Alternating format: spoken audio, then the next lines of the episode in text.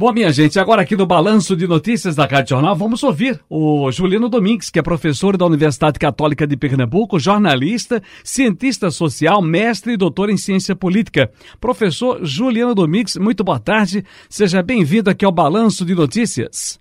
Olá, boa tarde a todos vocês que estão no estúdio, boa tarde a quem nos escuta. Professor Juliano Domingues, o grupo de humor Porta dos Fundos produziu um especial de final de ano intitulado A Primeira Tentação de Cristo, que foi disponibilizada pela Netflix.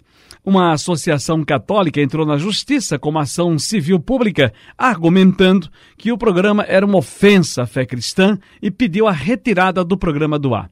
Um desembargador do Rio de Janeiro aceitou o pedido mas essa decisão durou somente um dia. A Netflix recorreu e o Supremo Tribunal Federal derrubou a decisão do desembargador e manteve o programa no ar. O STF agiu de maneira correta, professor Juliano? Sem dúvida alguma, nesse caso, o STF agiu da maneira correta. Entendeu que deveria prevalecer o direito à liberdade de expressão, que está previsto no artigo 5 da Constituição como um direito fundamental. Isso não quer dizer que o tribunal não tenha entendido que o conteúdo veiculado pelo grupo humorista Porta dos Fundos não tenha ofendido determinadas crenças religiosas. A questão é que é, essa suposta ofensa não seria suficiente para a retirada do programa do ar, o que se configuraria censura. E aí foi essa decisão que foi derrubada pelo STF. Vale ressaltar que é legítimo que grupos se manifestem né, pelos meios institucionais, como ocorreu nesse caso, através de uma ação civil pública, contra conteúdos que eles entendam como ofensivos.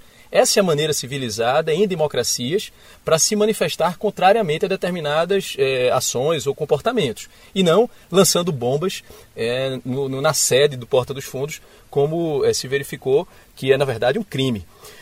o mais importante para a gente destacar nesse caso é que a decisão do STF, que foi tomada pelo ministro Dias Toffoli a partir de um relatório do ministro Gilmar Mendes, trata como questão de fundo do papel do Estado no, como tomador de decisão sobre aquilo que a população deve ou não consumir. E aí a decisão do STF é, joga para a população essa decisão, ou seja, não seria o Estado aquele responsável por tirar o programa do ar, e sim o cidadão ou os grupos que se sintam lesados, que deveriam boicotar ou deixar de assistir, melhor dizendo, esse programa. Né? E aí isso sim seria uma espécie de controle social sobre aquilo que é veiculado. Então, esse caso, na verdade, ele ilustra bem o debate e a garantia da liberdade de expressão e da liberdade de opinião em uma democracia. E aí, vale ressaltar, em democracias consideradas estáveis, consolidadas, esse é um direito é, bastante preservado.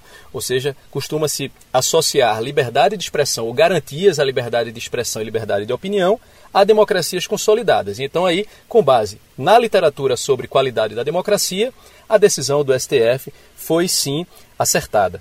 Vale lembrar ainda que o ator Gregório do Viver, que é quem interpreta Jesus nesse programa, ele participou no final do ano passado de uma audiência no STF sobre censura em relação ao trabalho dos humoristas, já manifestando a sua apreensão em relação a ações desse tipo.